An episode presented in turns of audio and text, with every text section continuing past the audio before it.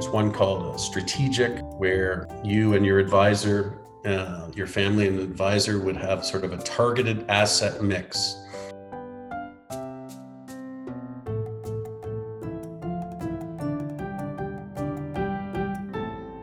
That when we're talking about rebalancing, that we shouldn't really focus just on, you know, the traditional thought of 30 70 60 40 as we're looking at rebalancing we should consider alternative assets or private market assets.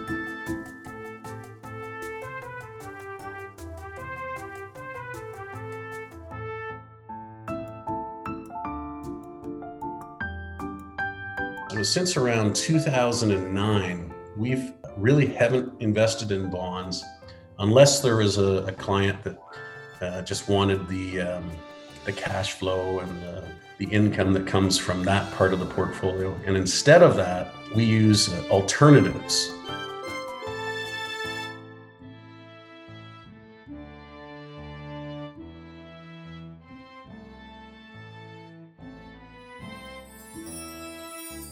How's my financial health, Doc? Welcome to the Financial Literacy Podcast for Healthcare Professionals, where financial security and wealth topics are not a taboo.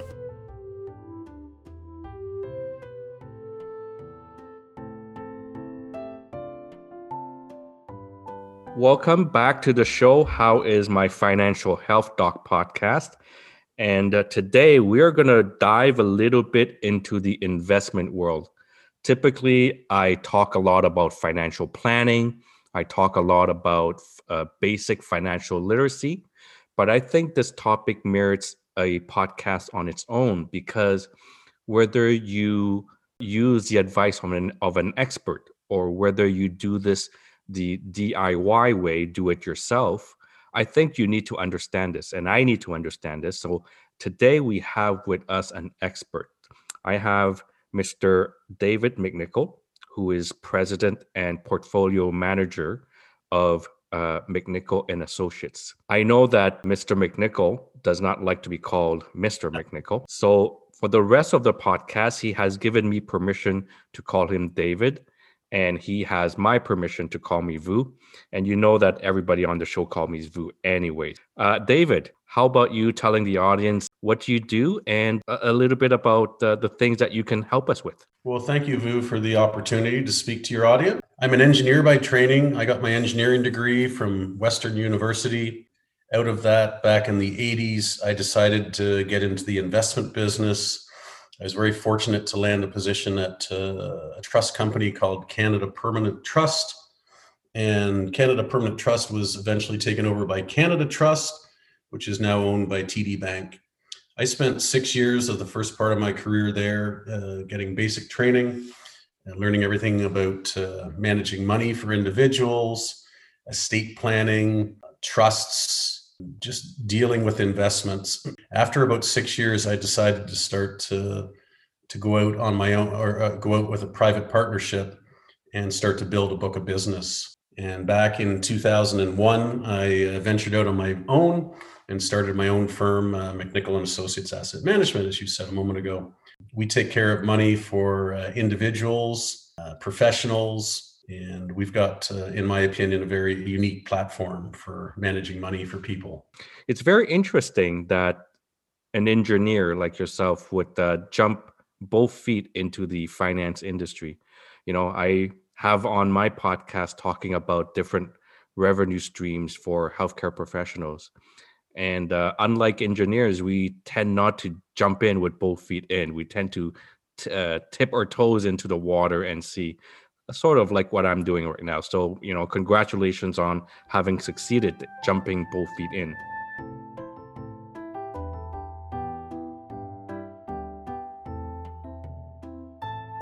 So, today we're going to be talking about rebalancing. And I think this is a very important topic because whether you are a do it yourself investor or you're an investing with a company like the firm that David uh, runs and operates, whether you decide on investment or saving, I think we need to understand a little bit about you know asset mix and asset allocation. And when we talk about that, there is no escaping talking about rebalancing. But this word rebalancing gets thrown around a lot. Mm-hmm. And so I want to make sure that I get the good lowdown from the expert.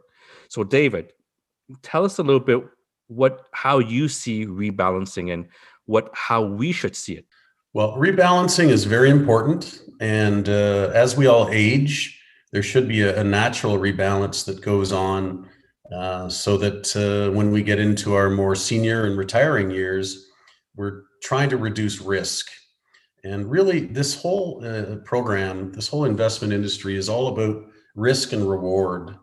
And they're a direct trade off between the two. That's probably for another whole podcast. But uh, as you're rebalancing in your earlier years, you might do some kind of a regular uh, rebalancing. And then as you go through decades of your life, you want to make sure that you're trying your best to decrease the risk. You can't ignore it, just like your health. You have to spend time at this and you have to come back to it. Uh, I, I, liken my business a lot to uh, dentistry. In many cases, not many people want to go see their dentist, but you really have to. So, in the investment world, we try to do our best to make sure our clients come in for regular reviews and and educate themselves, much like you're doing here, Vu, with these uh, these podcasts. The more you educate yourself at anything, the the less fearful it can be. Some people find investing uh, the most fearful thing in their life, and talking about it and talking about money has so much to do with being passed down from generation to generation, maybe even just part of their DNA. But um, so getting the education and then going back to uh, the topic of a rebalancing. There's all sorts of ways to do it. The three ways that we look at there's one called a strategic, where you and your advisor, uh, your family and advisor would have sort of a targeted asset mix. And when I say the term asset mix, that means how much you would have in different asset classes like stocks, bonds, cash, alternatives. I'm going to spend a little bit of time later on talking about alternatives. For Canadians, at least, they're a very um, unknown thing. And then once you come up with a targeted asset mix, it's got to be documented, it's got to be written down. You should make sure you, you develop a, a personal relationship with your advisor. I don't think you can do that with a computer. I don't think you can do that if you're dealing with an institution where there's constant turnover. So, when we talk about rebalancing, the process of rebalancing is once we've set the asset mix, for example, we've set it to, let's say, a 60 40 blend, 60 equity, 40 uh, fixed income, for example.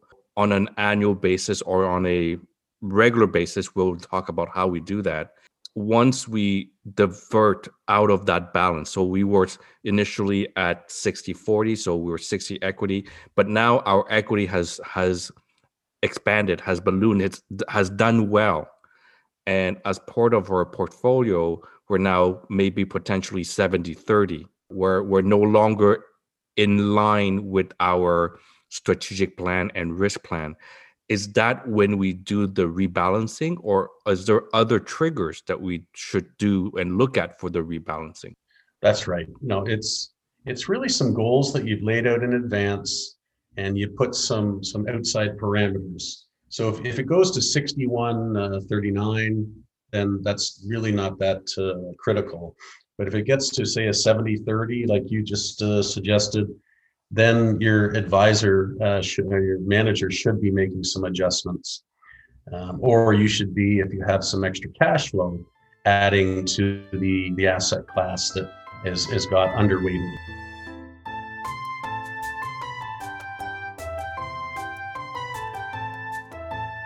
You know, this, the market, especially lately, this is, uh, you know, March 2nd, 2021, and the market has just moved so tremendously. So when these market moves are going on, uh, you should your your manager, your portfolio manager, your advisor should be making moves in advance of things. See, uh, human beings, we all tend to be uh, greedy and fearful, And you can't let either one of those extremes uh, take hold. You want to be much more neutral and you want to take the emotion out of this as best you can. You want to make sure that your, uh, your advisor has not only your goals in place, but also how they fit in with uh, what's going on in the market. So there's a there's a, a, a, balancing, rebalancing that goes on there. So you mentioned the first uh, way to rebalance is strategic, mm-hmm. and if you can remind us again, maybe just in one two sentence, uh, what does strategic focus on when we're trying to strategic to is probably the most basic of approaches. A colleague of mine wrote to me today. It's more like a the minor league uh, of asset allocation strategy but it's still very important. It means that you're at least putting something in place. So you're rebalancing um, that in that example that you showed of a 60 40 and trying to keep it in that range until the next part of your life when you might uh, lower it even even more. Uh, there's two other types that uh, we um, work with in our industry called a, a, tactical approach. That's what my firm uses, so I can talk a little bit more that uh, pretty easily. And the final one is a dynamic. And uh, I'll, I'll, go to the dynamic next uh, because it, it it's more, um, you hear of things run by algorithms and computers, and uh, they're really truly trying to anticipate uh, market conditions in advance and making adjusted adjustments more rapidly. We can take, for example, the, the, the Dow Jones, which is 30 companies, we can then, uh, through computer uh, relative strength uh, comparison, pick the top five companies out of 30. And then it's all of a sudden it's a um, it's a war that whoever is in the top five always gets the money. But as soon as you fall out of that top five, then that's replaced with a name. This this uh, dynamic approach uh, can be can be quite successful when you're in a very upward biased market like we have been for the last uh, dozen years or so. Uh, you can also have another asset class put in there of, say, cash. So when the market starts to get choppy and going sideways and or going down, then cash starts to dominate. As a investor who may not necessarily work with a firm, uh, this type of dynamic rebalancing is probably not very practical. What are the more practical you mentioned the tactical I, I, would like you to explain that as well but i would like the audience to understand a little bit what are the different ways that they can trigger a rebalance and when they would do it sure so i'll explain what tactical is now and then i can come back to what strategies people can take. So tactical is one we take uh, great interest in. We think it's uh, the most nimble. Was since around 2009 we've uh, really haven't invested in bonds unless there is a, a client that uh, just wanted the um, the cash flow and the the income that comes from that part of the portfolio. And instead of that, we use uh, alternatives. Now, alternatives are, are, not a very well known thing in Canada. In the United States, uh, they're very common the difference uh, between the two, Canada has about a, a 5% average weighting in alternatives in their portfolio compared to Americans who uh, have north of 20%. The main reason this is the case, and this is only my personal opinion, the, uh, the Canadian banks have such a strong stranglehold on the investment community and the investment business in Canada. Um, they currently don't offer, for the most part, most of them don't offer investing in alternatives. Um, when you say alternative, um, I'm I think you're saying private market and private equity, or are you talking about derivative derivative? So I'm just want to make sure that I understand the term and that my audience understand the term. Yes, yes. So that's right. Uh, we, alternatives can mean a whole array of things. The main ones that we look at are private real estate, uh, private equity, and uh, third party hedge funds. But there's other things like infrastructure, secondary funds, uh, derivatives that you alluded to there. What I understand is what you're saying, uh, just so that my audience understand that when we're talking about rebalancing, that we shouldn't really focus just on, you know, the traditional thought of 30, 70, 60, 40. What you're saying is as we're looking at rebalancing, we should consider alternative assets or private uh, market assets, uh, which come into the mix. And what you're saying is in Canada, typically we're talking about, you know, 5%, whereas in the US, they could be above the 20%. So when we're looking at rebalancing, again, based on our risk capacity, risk tolerance, our age, where we are in life and where we are in our profession, when we look at all that, we should not forget about alternatives. That's exactly right. I think get some education in the area. Ask your uh, your advisor uh, if they offer that. As I said before, most of the banks in the past have not offered this. They're starting to on a very limited basis, but once again, in my opinion, they're reluctant to do it because their their main uh, source of revenue is trading commissions, uh, interest on the cash that's in the account, foreign exchange. Canadians Canadian banks make a, a quite an impressive return in uh, foreign exchange, people going between Canadian, US dollars. And so they don't ever want to lose that, uh, that revenue cycle by someone going into, say, an alternative program.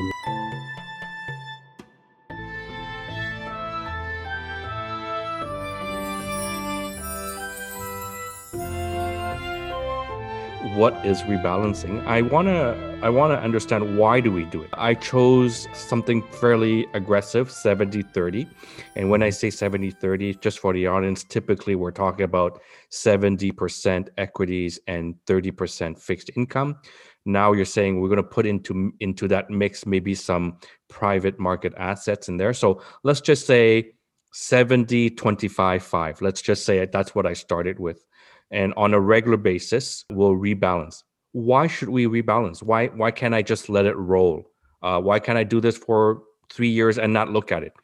If you don't get in front of trouble, trying to repair it after uh, the markets have rolled over, it's too late. You know, we've heard people rebalancing or doing that exercise on an annual basis so once a year that's the calendar base you can decide to you know have that trigger for yourself every year. Would you recommend that we do it semi-annually or quarterly? Is there a benefit in doing more frequently? I think it really has to do when uh, when the market is moved. If we bring it back and say okay so if i'm going to have some trigger to do it whether we said it's a calendar trigger or we say when we're out of balance. So, for example, I set myself 70, 25, 5, but now my uh, my my equities have either gone very high or very low. I'm now out of balance. So another strategy to looking when to trigger would be when I'm really out of balance beyond my my range, my corridor, let's say. Typically, how much out of that corridor would you say it's a good time to rebalance? Is it 5%? Is it 7%? So if I go from 70% equity, now all of a sudden my my portfolio is is now not 70%, but it's now 80% in equity. That's how much it's worth. Yes. Is that the time to do it? Is it at 5%? Is it at 7%? What would you say is the ideal? I, would yeah, I would try to make up your own rules of thumb with your with your advisors. Set up your own boundaries based on you know what what amount of risk you could take. So you have to set up your own tolerance. If you can expect or, or handle, I should say, say a 20% setback in your portfolio, then you're probably more of a risk taker. If you can accept, say, a 10% correction in your portfolio, then you're probably more of a, a, medium or neutral. And if you can't ever ex- accept a, a, loss in your portfolio, like if, if month over month you see one loss, you want to get out, then you probably shouldn't be in the stock market to begin with. You should probably be in GICs and and you know other asset classes that just don't fluctuate that much. So, so what you're saying is the if if I tend to be a, a riskier uh, investor, I could allow a little bit more variance. Whereas if I'm a, a, conservative investor, then my variance would be lower. So, for example, I'll take as an example the five percent. Okay, so if if I'm a conservative um, uh, investor, then I would say maybe at three three point five percent. That's when I start looking at things. Whereas if I'm a aggressive investor, then I can let it roll to maybe up to 10% before I start rebalancing. Is that what you're saying? That's that's exactly what I'm saying. And then you and your advisor will have some rules so that let's say it goes from your 70% weighting in equities up to 80, that extra 10%, while that might make you happy and your your statements look better, it might not stay there forever. You could lose that rather rapidly in a short period of time. So then rather than letting that happen, dial it back down to 70 again, put that extra 10% into cash uh, or into bonds, or if your advisor has uh, alternatives, do that rebalance. Right. So very important because you keep bringing back uh, the alternative, and I I believe I, I agree with you that the alternative should be part of the asset mix. Now, there's something that you said that I think is very important. Is eh, I think you said it without really saying it, but I heard it. is yeah. is that when we are rebalancing, we're actually doing to mitigate risk. We're not doing it for better returns because you say it might look really well on a on a on a piece of paper. Wow, I've got you know I've I've increased my my worth in equity, but and so what you're saying is that doing the rebalancing is a is a preventative work. It's like it's like a family doctor doing the the preventative, you know, annual check. The rebalancing is really like doing your blood work on an annual basis to check for your LDL or to check for your A1C, you know, to do some preventative work. And where the value of the rebalancing is what you were saying is that we rebalance to mitigate risk because the time another March 2020 hits around, another time where you don't have that risk tolerance, then you'll be really exposed.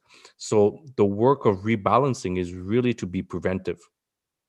That's that's exactly it. And it can be mathematically done where you set numbers and as soon as those numbers are hit, your advisor will do it for you or you can do it more passively where uh, once a year you look at it during your at least your one meeting with your advisor. Hopefully, you have more than one. And um, yeah, so it can be done several ways, uh, but it's got to be a, there has to be a program to it. You know, then we can discuss the difference between you know active management and passive management. For people who are using uh, advisors, the advisors will, you know, um, on an annual basis or on a regular basis, we'll we'll we'll, we'll look at the the portfolio and say, you know, Vu, we need to sit down because we need to rebalance uh, because things have gone a little bit uh, beyond what we've set our boundaries to be, and so there's that alert from the from the advisor. If you're doing it just on your own, you know, you're doing a, a DIY, do it yourself mm-hmm. managed portfolio, then you really really need to pay attention to this, right? because otherwise it could go awry really, really fast and you may not know it. So if you are a do it yourself investor, uh, you need to really pay attention and have those triggers for you either every six months every year every every three months up to you or you do it when there's a change in the market like you mentioned earlier david a movement in the market that is significant enough that's when you should trigger for yourself to do it uh, if you have an advisor, they typically will do that for you.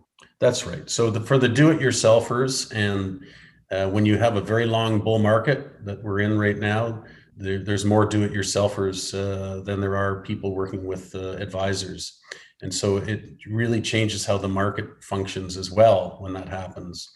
But uh, for the do-it-yourselfers, naturally they're getting monthly statements. They should take that uh, information and set up their own spreadsheet that simply shows how much they have in each asset class. So then they'll know exactly what their asset mix is. And when it hits certain boundaries that they've set in advance, not that they set on the fly, because then human emotion comes into it.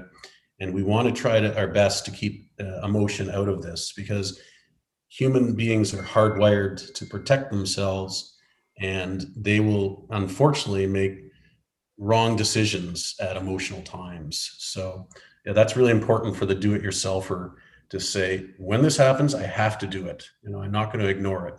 I, I, I believe that's very very correct. So we do let our emotions run wild when it comes to investment and money. So the best protection for ourselves is really to protect us from ourselves. Really, is, right. is is to set those boundaries and abide by those boundaries. Now, we've talked a lot about the pros of why we should do this. What are the cons? What what are the downsides of rebalancing or rebalancing on a on a regular basis? There has to be some downside. So sure. let's just sure. address them quickly. So there's a cost. There's a cost whenever you transact your account. For those people who think that they're trading their account for free because their uh, platform says they're free, that's another whole uh, podcast, uh, Vu. But there's no such thing as free. I, I listened to Charlie Munger speak uh, last week, I believe it was. Charlie Munger is Warren Buffett's uh, partner, and this 97 year old man spoke for an hour and a half with no notes and he said, this was a quote, something like, the biggest lie in the financial industry right now is free commission or commission free. Well, we if anybody who's done some reading and understanding what's happened lately with this whole Robinhood and GameStop, all those people investing are not doing it for free. There's all sorts of uh, commission being uh, paid to the platforms. Uh, they're selling their order flow and so and so. So if you do these re- this rebalancing and you should do this rebalancing just accept that there is going to be a cost to it. Uh, there'll be a small uh, brokerage commission if you're dealing with a with a you know i think a, a proper platform that's not uh, selling your order flow. Warren buffett is obviously uh, one of the best investors in uh, in history.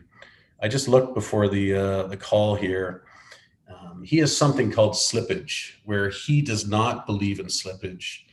Um, he has never split his stock in all the years he's run Berkshire Hathaway. So one share uh, is now worth $377,835. So if you want to buy one share in Class A at Berkshire Hathaway, you have to pay almost 400,000 US dollars for one share.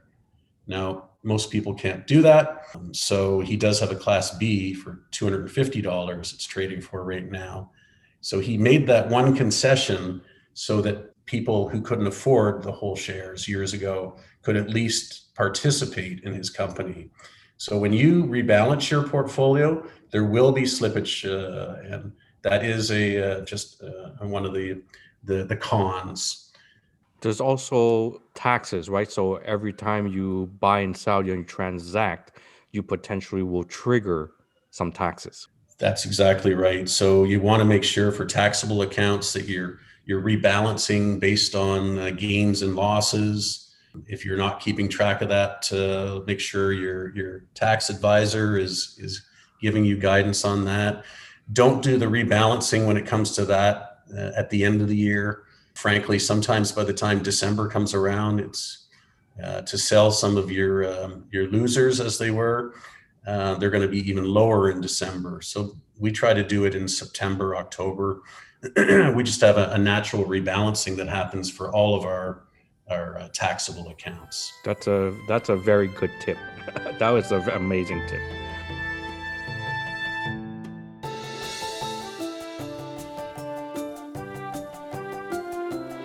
I know I have used the term alternative quite a bit, and I'm not doing that just as a plug for our platform. I'm doing that as the world has changed. Interest rates are so low now, you can't rely on bonds anymore. Frankly, bonds are no longer a stabilizing uh, asset class. Uh, alternatives are not scary, by the way. Uh, our pension plans, over 50% of that portfolio that's being managed by uh, on our behalf is in alternatives. Uh, if you know any teachers in the province of Ontario, their pension plan, the Ontario Teachers Pension Plan, is over 70% in alternatives. If you recall, they, they used to own even the Toronto Maple Leafs, uh, and that was an incredible investment for Ontario teachers. And they might have sold at the right time. So, all I'm saying is it's a natural part of the modern portfolio. Uh, let's let's not do things that sort of worked in the past as they always put the disclaimer on things in my industry, you know, past performance is not indicative of the future. Well, it's not because everything changes, and um, so you have to adapt uh, uh, on your own. So, thank you for making that point, and I think that very important because when you read uh, investment blogs or you read Investopedia, you know there's always just two assets. There's always just equity and there's always just bonds. Yeah. and what you're saying is you know vu this is not the real world anymore.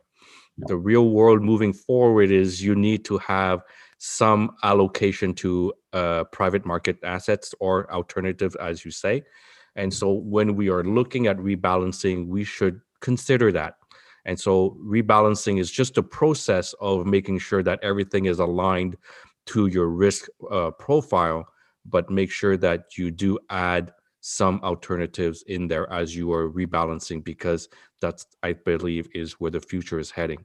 And so just thinking that there's only just two assets asset and bond is probably old school for now. Absolutely. And there's one other quote i wanted to uh, say and i think it's sort of important at this point. Uh, there's an old saying in the investment business and uh, this was especially uh, prevalent back uh, decades ago when I started. Uh, what's good for business is bad for clients, and what's good for clients is bad for business. Right now in 2021, it seems like uh, life is you know is never going to change, and I don't want to pick on the banks too much because every firm has its own level of uh, conflicts, but you just have to keep that in mind uh, even for the do-it-yourselfers, you know that someone else is on the other side of that trade. Someone's executing it for you. Hopefully, they're not front running. Hopefully, they're not selling your order flow. Uh, hopefully, they're not lending your stock out without you knowing and you participating in that. So, just remember, you're trying to you know grow this this portfolio for you and your family and your retirement. You're not trying to make some other institution rich.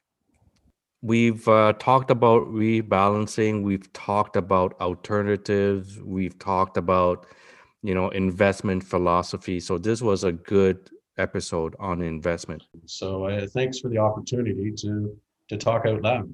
It was a pleasure having you on our podcast, and uh, we have definitely benefit from your uh, knowledge, but also your skill and experience. So thank you very much, David, for coming on to the show. You're very welcome. Well, I hope everybody enjoyed this episode on rebalancing. And if you are a DIYer, you must remember that you need to rebalance. If you are working with an advisor, to make sure that you rebalance on a regular basis. And this is really to mitigate risk. So, this was really good, and I'm hoping that you guys enjoyed it. Well, we missed some of you on June 4th uh, during our all day personal financial literacy webinar. Don't worry for all of those who missed it. We're going to do it again. Yes, we're going to do a whole day again. Personal financial literacy webinar. Uh, we're going to do it virtually, this time September 17th. So if you didn't get a chance to join us on June 4th, we're going to do it again on September 17th. Same format, and it was extremely interactive some of the people have told me, Vu, where have you been all my life? How come I don't know this? And well, you know what? Because nobody teaches us these type of things. So we're going to have another seminar on September 17th, and I'm hoping that you guys can join us. You know, I would love to hear from uh, the audience and get feedback from you. If you have any questions, you have any feedback or comments, please uh, email me at hmf hd2020 at gmail.com. So my email is hmfhd2020 at gmail.com. And you can also visit my website at financialhealthdoc in one word.com. Financialhealthdoc.com, where I post some of the blogs and most of the podcasts. If you don't hear this on your podcast platform, you can also hear it and access it through my website. How is My Financial Health Doc podcast is hosted by Dr. Vukit Tran. Dr. Tran is a physician with a special interest in personal financial security and wealth education. Dr. Tran does not render or offer to render personalized investment or tax advice through this financial podcast. The information provided is for informational purposes only and does not constitute financial, tax, investment, or legal advice. Please confer with your advisor, lawyer, or accountant for specific advice.